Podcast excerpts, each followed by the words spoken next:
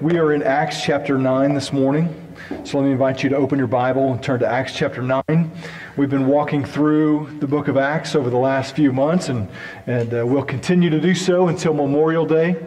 And, uh, and hoping to get to the Jerusalem Council in Acts 15 by Memorial Day, and then we'll uh, drop off for the summer and, uh, and pick up with another. Um, uh, we'll resume the second half of the book of Acts um, next, next uh, winter. But we are at Acts chapter 9 today, and this is the conversion of Saul. So we're going to talk about conversion today. And, you know, if the Lord allows, um, the, the lifespan for any of us, uh, according to Scripture, is limited to 120 years. If, you know, if everything goes according to plan. Uh, not, are there any, anyone in the room over a 100? Do we know anybody in here? Nobody in here? There may be some watching online, but, um, um, but the conversion is the greatest single event uh, that can happen to you in that lifespan. You may get married, uh, you may experience the joy of having a family. You may experience the joy of uh, a career success. You may experience something uh, meaningful and worthwhile, a trip or an adventure. None of those things pale in comparison to the event of regeneration, to conversion, to being born again. And so this morning, I want to highlight for you the glory of God and saving sinners. Father, we thank you for our time together today. I pray that your word would take root in our hearts, that you would give us ears to hear and eyes to see. Open our minds so that we may understand the scriptures. I pray that your Holy Spirit would be our teacher and our guide. I pray that you would use your word today to challenge us and to change us. In Jesus' name, amen. I used to love hearing conversion stories. Uh, as a um, kid who didn't go to church and didn't believe in God, uh, teenager who uh, racked up a number of addictions by the time I was 18, uh, who lived a fairly irreligious, godless, and immoral life. Um, prayed many times if I had gotten to a position where I needed God to save me and to get me out of a position or a jam in a night, but uh, without any real meaning or commitment behind that. Um, and yet, I had a group of uh, college students from the University of Oklahoma that were a part of a ministry called Young Life. Anybody ever heard of the Young Life ministry? A few of you here. Uh, and for some reason, uh, they would. Um, they took an interest in me as a ninth grader and a sophomore and a junior in high school and and it's almost like they tag teamed. One guy would come pick me up for three or four months and would take me out and we would ride around and run errands and and uh, then another guy would fill in for a few more months and another guy and another guy and and they would uh, share with me scripture and they would share with me about the gospel and they would share with me about jesus and they would share with me the word of god and and as i began to um, understand and grow deeper into my struggles, I finally came to a point where um, I realized I needed Jesus and I cried out to him to save me. Uh, and that particular day, February 20th of 1991, is celebrated as the most important event of my life, the day of my conversion. And as I got to know more of these Young Life guys, I could hear the same thing in them. Um, uh, one guy, Monty, I remember him um, as a drug dealer um, selling drugs to someone else, and they overheard the gospel um, in a booth behind them at a diner, and both ended up giving their life to Christ, and both ended up uh, discipling me um, as, as uh, a high school kid who had just gotten saved. Uh, I remember hearing um, conversion of my friend Eric. I mentioned maybe last week that as a, um, sort of a low level organized crime guy in Chicago, that uh, he became suicidal and wanted to step out into traffic. And he said, God, this is your chance. Uh, if you have anything you want to say to me, now's the time. And a, a piece of trash blew in front of him and it flipped over and it was a Sunday school kid's crayon drawing that says Jesus loves you and has a plan for your life or he died for you or something to that effect and uh, he took that as a sign and was converted and I met him in seminary and he's a pastor today. I've always loved hearing conversion stories. Some dramatic, some very subtle. Uh, one notable woman uh, shared her testimony as a 90 plus year old woman, stood up and talked about all the things that God had saved her from prostitution and uh, gambling and, and alcohol addiction. And somebody came up to her afterward and said, um, Miss, Miss Lizzie, I didn't know that you had been involved in any of those things. And she said, Well, Jesus saved me from those things. I never went into any of those things because he saved me. And people saw me as a moral person, but, but Jesus has saved me from all those choices in that path that I might have taken. Your conversion story may not be dynamic. Your conversion story may be, uh, maybe you think it's boring. But every conversion story is a miracle. It's a miracle of God's grace that He would save a wretch like me. This morning, I want us to focus on Paul, also known as Saul, and his conversion story. So follow with me in Acts chapter 9, verse 1. But Saul, still breathing threats and murder against the disciples of the Lord, went to the high priest and asked him for letters to the synagogues at Damascus, so that if he found any belonging to the way, men or women, he might bring them bound to Jerusalem. Let's just pause here and get some context. We were first introduced to a man named Saul when Stephen the deacon was stoned to death.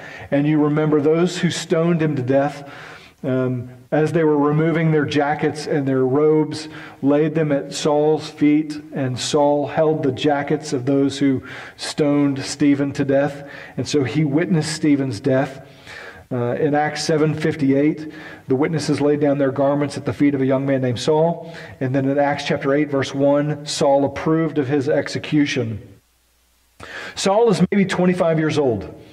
Uh, this is about five years after Jesus died on the cross, rose from the dead, and ascended up into heaven. So just a mere five years, maybe the year 35 AD. Saul was a student of a man named Gamaliel, and he had been there since he was about 10 years old. So he had lived in Jerusalem, though he was a Roman citizen from Cilicia, a town called Tarsus. It's what is now modern day Turkey.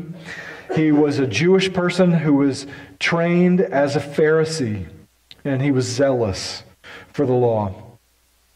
It's odd to me that there's no indication that he had ever met Jesus personally during his Jesus' ministry. And if you're reading Acts for the first time, you might not know that Saul is the same as the Apostle Paul. Saul was his Hebrew name, uh, as a, a, member of the tribe of Benjamin. The most famous Benjaminite was Saul, King Saul, the first king of Israel. And so Saul, his Hebrew name was Saul.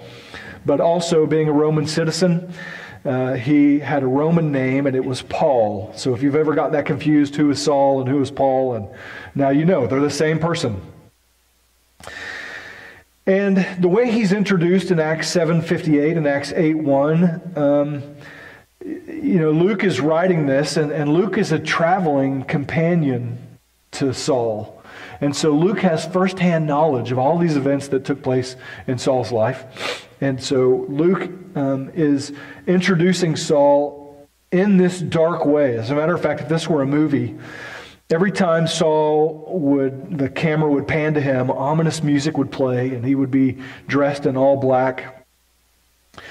Throughout Saul's history, he describes his own actions and his own mindset at this particular time in this way. You don't have to turn there. But in Galatians 1:13 he said, "I persecuted the church of God violently, and I tried to destroy it." Have you ever experienced violence for being a Christian? Has anyone ever hit you or beat you with a stick or a rod or with fists? Have you ever bled as a result of your testimony. In Acts 22, Paul described his time here. He said, I persecuted this way to the death, binding and delivering to prison both men and women. In Acts 22, verses 19 through 20, he said, Lord, they themselves know that in one synagogue after another after another I imprisoned them and I beat those who believed in you. And when the blood of your Stephen, when the blood of Stephen, your witness, was being shed, I myself was standing by and approving, watching over the garments of those who killed him. In Acts 26, he said, I myself was convinced that I ought to do many things in opposing the name of Jesus of Nazareth, and I did so in Jerusalem. I not only locked up many of the saints in prison after receiving authority from the chief priests, but when they were put to death, I also cast my vote against them. And I punished them often in all the synagogues, and I tried to make them blaspheme, and in raging fury against them, I persecuted them even to foreign cities. He describes his own mentality toward Christians as raging fury. Saul is on his way in Acts chapter 9 on an anti mission trip. Right? Instead of going to share the gospel, Saul gets approval from the high priest to go to Damascus to beat, arrest, and to imprison Christian men and women. Saul is nothing less than a terrorist. Do you know anyone who is opposed to Jesus? Have you ever met somebody who is antagonistic toward the gospel? Angry enough to fight you if you mention the name Jesus? When I first became a believer, I didn't know any better. I just started telling people uh, about my salvation experience. I prayed this prayer. This man showed up. He shared the gospel, uh, told me who Jesus was and what he, what he did for me on the cross. And, and, and I had more than one of my friends that uh, I had you know, previously run with that, um, that were furious and would yell at me or curse me out or not want to stop calling me and uh, stop spending time with me. But I've never had anyone want to fight me Saul was on another level of terrorism. Uh, uh, one of our church members here uh, last week, I, I, talked a little bit about sharing the gospel in these divine appointments. And, and he said, My neighbor came up to me and he said, Hey, what's the good news? And he, he, he went in later and he said, Oh, I blew it. I should have, if somebody asked me what's the good news, I should have said, you know, the, got into the gospel. And so he made a commitment. The next time somebody says that to me, I'm going to I'm going to try to get into the gospel. And so, sure enough, a few weeks later, maybe a month later, uh, a union rep came up to him and said, What's the good news? And he said, The good news is that Jesus died on the cross to forgive my sins. And the guy just got furious and just yelled at him. You can't bring that here and don't talk to me about this. And, and he, he yelled at him cursed at him. This is Saul like, but Saul is on a whole nother level. Look at verse 3. As Saul is going on his way, he's approaching Damascus, and suddenly a light from heaven shone around him. And falling to the ground, he heard a voice saying to him, Saul, Saul, why are you persecuting me? And he said, Who are you, Lord? And he said, I am Jesus whom you are persecuting. But rise and enter the city, and you will be told what you are to do. The men who were traveling with him stood speechless, hearing the voice, but seeing no one. Saul rose from the ground, and although his eyes were opened, he saw nothing. So they led him by the hand and brought him into Damascus. And for three days he was without sight, and neither ate nor drank. Just pause here and describe this moment in Saul's life when he was on mission to accomplish this zealous, persecuting, violent, angry trip to Damascus, which is a region called the Decapolis, an area of 10 Roman cities, Greek cities in the Roman Empire on the other side of uh, Israel to the, uh, to the east of Israel. Paul is on his way when he has this experience of being confronted by Jesus himself. Now, it's reported that Jesus appears to Paul. He's visible to Paul. Paul will later say that, that Jesus appeared to me as an apostle, as one untimely born. So he describes visibly seeing Jesus in this moment. Now, let's just be clear this is not Saul's conversion. Paul is not saved here, Paul is stopped here. He's not yet received the Holy Spirit. Saul has not yet been saved. He has not yet been forgiven of his sins. He has only been confronted by Jesus and immediately recognizes two truths. Number one, he's wrong about Jesus. He thought he was right. He didn't believe that Jesus was alive. He didn't believe that Jesus was the Son of God. He didn't believe that Jesus had been resurrected. He likely believed that the story that was circulated by other Pharisees that his disciples came in the middle of the night and stole Jesus' body and made it look like he had risen from the dead. Saul was wrong about Jesus. And he realized that the moment he was arrested and fell off his horse and was captivated by this light and this voice. When the voice said, Saul, Saul, why are you persecuting me? And he said, Who are you? He said, I am Jesus. And in that moment, he knew that he was wrong. You talk about a wake up moment. How many of you are risking your eternity based on who you think Jesus is, and maybe you don't realize that you're wrong about who Jesus is? You could go up and down the street and talk to people and you could ask them, Who is Jesus? and, and you'll get uh, lots of different answers. I think Jesus was a good man. I think Jesus was probably a good teacher. I think Jesus was probably, um, um, you know, a holy man or revered, but I also think he might have been mythologized. You might get answers like that.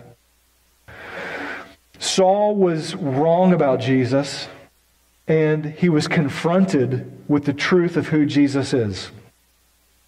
That's the first truth he realized is that he was wrong. The second truth he realized is that he's been persecuting Jesus.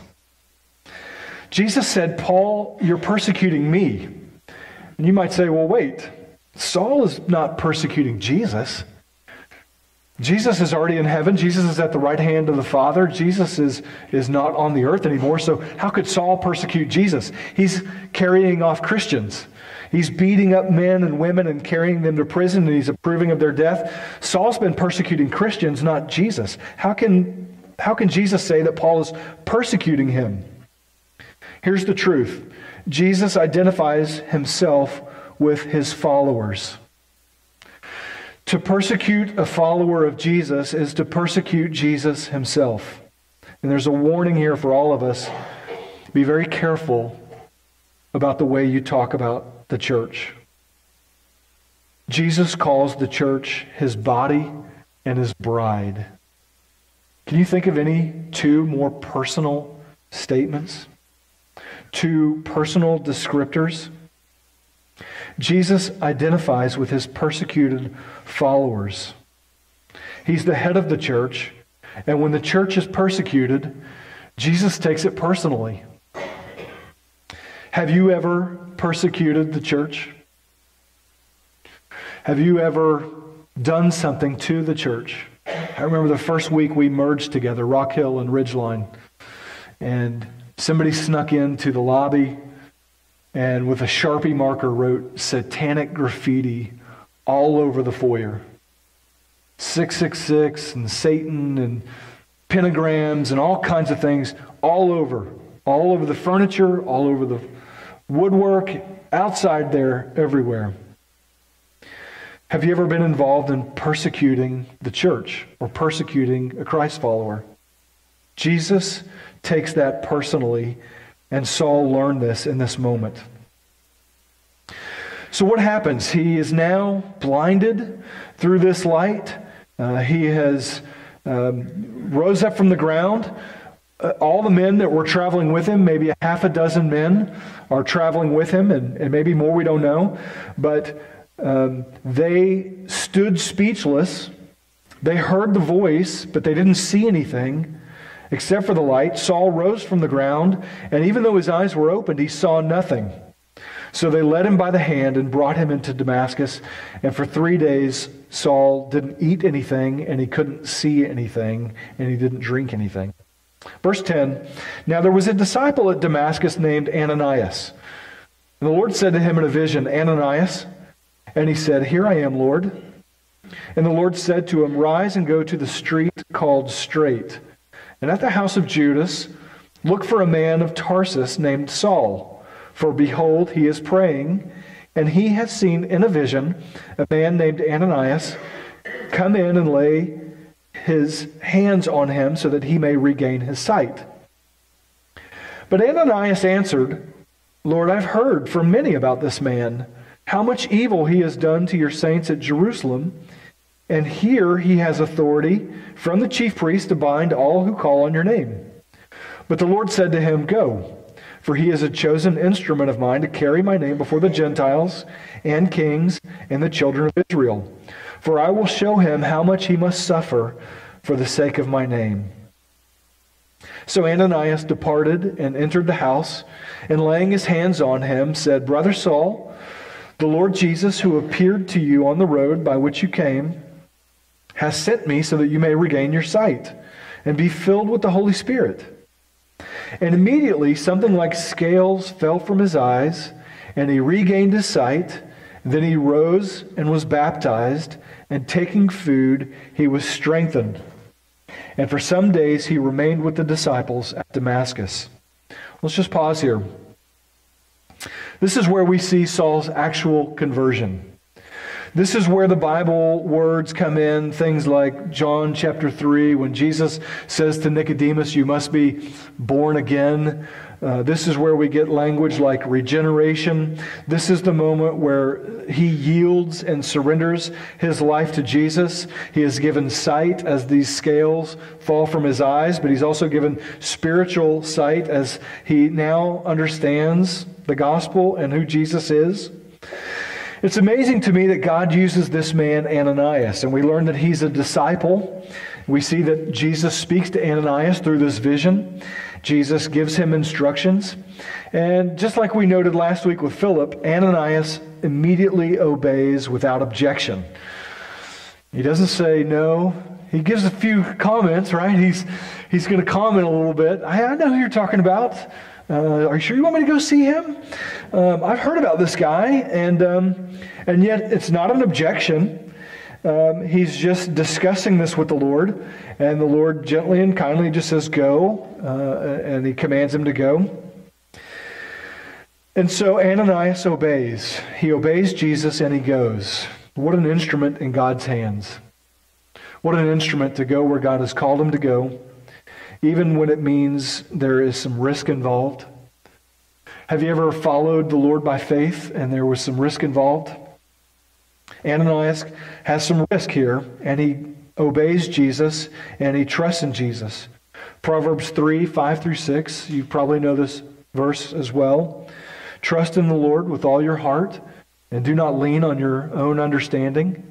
In all your ways acknowledge him, and he will make your paths straight. And this is Ananias, trusting in the Lord with all his heart and not leaning on his own understanding.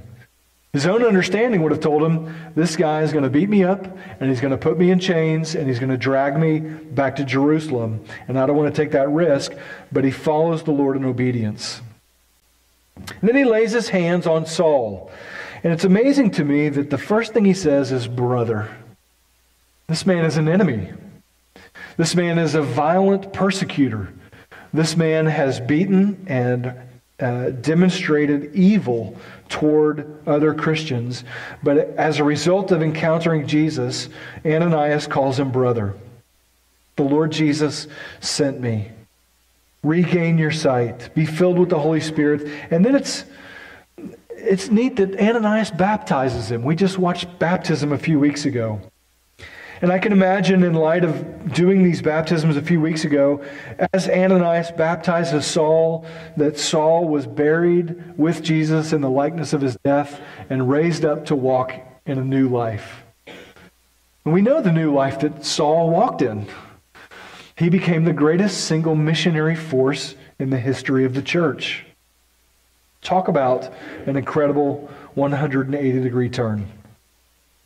Look at verse 20. And immediately Saul proclaimed Jesus in the synagogues, saying, He is the Son of God. And all who heard him were amazed and said, Is not this the man who made havoc in Jerusalem of those who called upon his name? And has he not come here for this purpose, to bring them bound before the chief priests? But Saul increased all the more in strength and confused, I'm sorry, confounded the Jews who lived in Damascus by proving that Jesus was the Christ. And when many days had passed, the Jews plotted to kill him. But their plot became known to Saul, and they were watching the gates day and night in order to kill him. But his disciples took him by night and let him down through an opening in the wall, lowering him in a basket. Let's pause there. Just a couple of observations. Saul immediately proclaims that Jesus is the Son of God. He is immediately declaring with his lips who Jesus is. Some of the greatest witnesses to Jesus are the newest believers. You know, you've been in church for a long time, and, and, and I kind of poke people, you know, you need to share the gospel and you need to get out there and, and share the gospel and you need to tell people about Jesus. And, and sometimes those of us who've been in church for a long period of time, um, we need that. And, and we don't often do that enough. But you get somebody who, who's just right out of the darkness. And they know how they've been groping around, and they know how confusing it is in the world, and they know how they've tried different substances and different belief systems and different, and nothing has brought them peace, and nothing has brought them hope, and, and nothing has made a difference in their life. And then they get saved, and their eyes are opened, and, and they're flooded with joy, and they're overwhelmed by the peace and the mercy of God and the, the grace of God that would save a sinner like them. And, and you get somebody like that, and they don't even know what to say sometimes, and they just open their mouth, and all they can do is talk about Jesus. I mean, all they can do is talk about how he changed them and the work that he did in their life and how he made himself known to them, and they don't care. Some of the greatest witnesses to Jesus are the newest believers. That may be some of you in this room today. You're surrounded by lost people and you, you've experienced the grace of God in the salvation of a sinner like me, the, the, someone who's experienced forgiveness and new life, and you can't stop talking about Jesus. This reminded me as we think about this area of Damascus. I had this insight maybe 10 years ago, and it's never quite left me. I'm always kind of amazed by it. How are there already disciples in Damascus? Why was there already a groundswell of movement there? Uh, the apostles were still in Jerusalem. So far as we know, in Acts chapter 7 and 8, as a result of the stoning of Stephen and the persecution of the church that broke out, they just went to Judea and Samaria, just right around Jerusalem. But Damascus was far away in the region of the Decapolis, of the ten cities. Just remember back with me to Mark chapter 5, when Jesus crosses over the Sea of Galilee and chained up in the tombs is a man called the demoniac. You remember that guy? He was naked. He was cutting himself. He was chained to the tombstones. Nobody knew what to do with this guy. All they could do with him was, was put him in a, like a cell in a jail kind of prison in the tombs with chains. But it says he often broke the chains, and this guy was a menace. I've been on that on that sea. Uh, that it's really a lake. It's comparable to Lake Nockamixon. It's a very small lake. You can see the other side at all times, uh, and it's it's it's um, it's quiet on a still night. And this demoniac would raise his voice and would scream and would cry, and you could hear him. The trip from where Jesus grew up, or where Jesus' ministry was located, uh, was not too far away from this area. And there's only one area where it could be because of the cliff that the the, the demons drive the pigs off. There's only one cliff on that whole sea. You can pinpoint exactly the spot.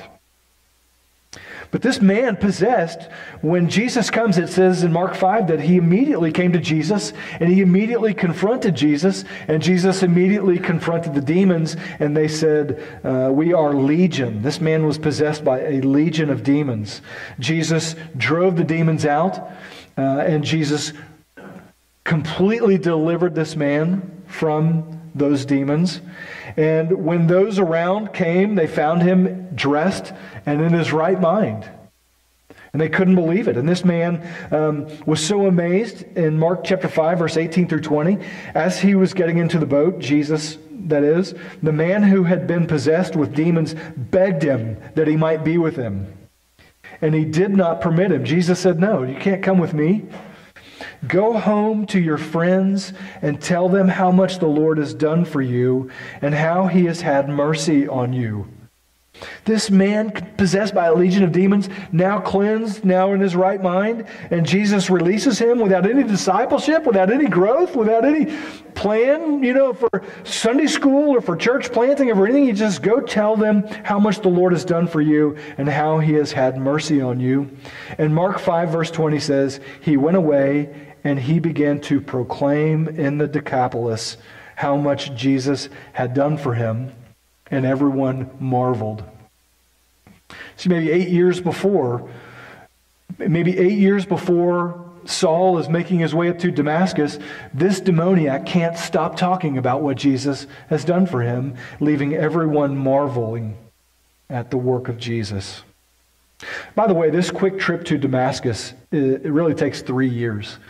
Uh, Saul is on his way. He's arrested by the light, by the Lord Jesus. He goes into Damascus blind. He's there for a little while, immediately proclaiming in the. Um, in the synagogues that Jesus is the Lord. But in, in Galatians, we learn that Saul was in Arabia for three years, right immediately after this. And then he comes back into Damascus, and that's when he begins to debate. And that's when they try to kill him. And that's when he's let down in a basket. For three years, Saul goes off and he's growing in his faith in Jesus. Look at verse 26 through 31. And when he had come to Jerusalem, he attempted to join the disciples, and they were all afraid of him, for they did not believe that he was a disciple. But Barnabas took him and brought him to the apostles, and declared to them how on the road he had seen the Lord, who spoke to him, and how at Damascus he had preached boldly in the name of Jesus.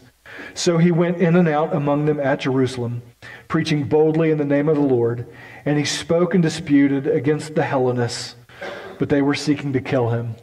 These are the same Hellenists likely that killed Stephen, that Stephen disputed with. But just like Stephen, verse 30, um, and he spoke and disputed against the Hellenists, but they were seeking to kill him. And when the brothers learned this, they brought him down to Caesarea, and they sent him off to Tarsus. Luke concludes this section saying that the church throughout all Judea and Galilee and Samaria had peace and was being built up and walking in the fear of the Lord and in the comfort of the Holy Spirit. It multiplied. That is, the church multiplied. After the great persecution came an incredible conversion and then a great time of peace. How can we conclude and what can we observe from this passage? I have nine small, quick observations in conclusion. Tony Merida teaches nine lessons about all conversions uh, that we can learn here from the Apostle Paul. I think I have a slide if that would help you if you're taking notes. yeah, there it is. Thank you. Man, you may not even be able to read that.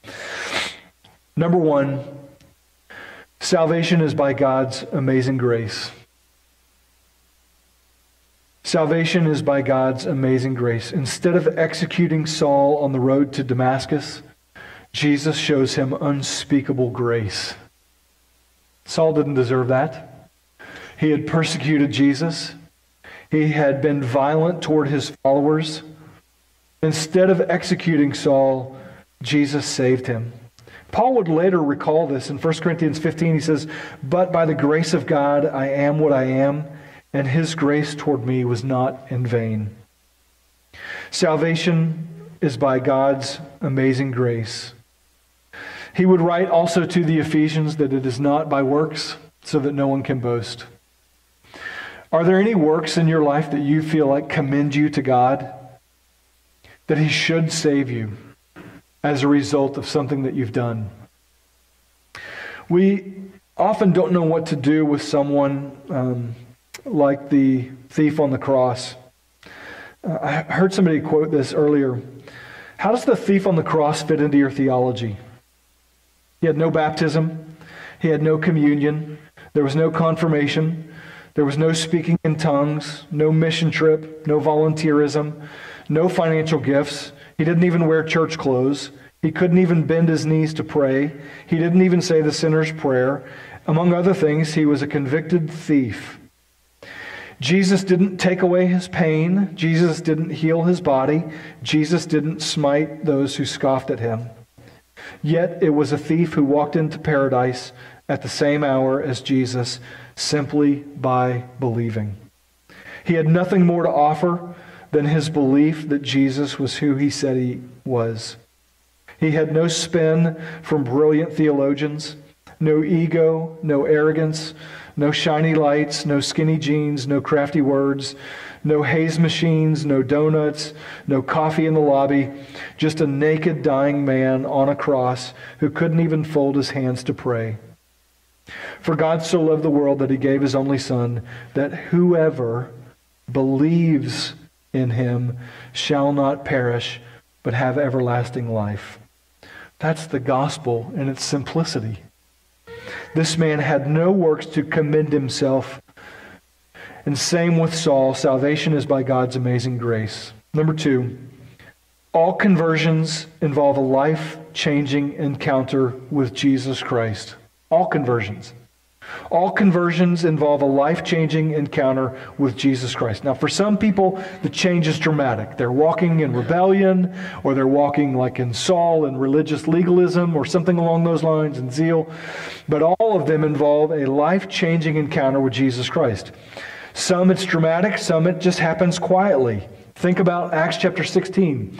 Paul in the Philippian jail, and the jailer, a great earthquake breaks out, and all the uh, prisoners are about to release themselves, and this guy is about to kill himself. And then Paul says, Don't, we're all still here. And he says, falls on his knees and says, What must I do to be saved? Right? That's a fairly dramatic testimony, right?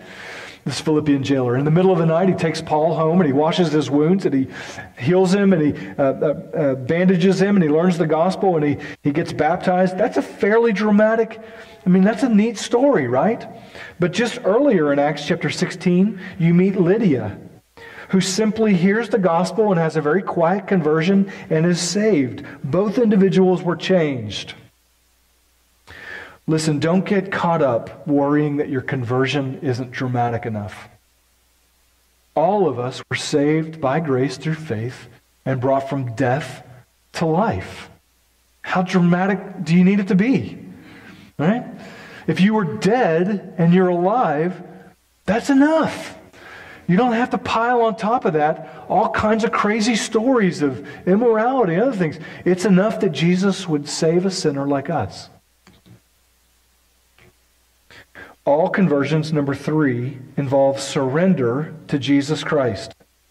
All conversions involve surrender. I mean, in this incredible display of power and glory, Jesus simply reveals himself in a moment, and the powerful Saul, with all of his horsemen on his way, full of confidence and ego and zeal, in just one moment, he learns that he does not have any power. He was no match whatsoever to Jesus. And Saul had no choice but to surrender to the lordship of the risen Jesus. He was completely helpless. Walked into town, not in power and authority, with letters from the high priest, the high priest. He was walked into town by his hand, and he couldn't even eat or drink for three days, couldn't see a thing. It involves surrender, surrendering to Jesus. Number four, while you and I may not have the same blinding experience as Saul, the metaphor of blindness to sight, darkness to light, applies to every Christian. Saul finds out through this temporary blindness that he doesn't see clearly. And we, in our spiritual blindness and spiritual darkness and ignorance before our conversion, well, Paul put it this way in 2 Corinthians 4.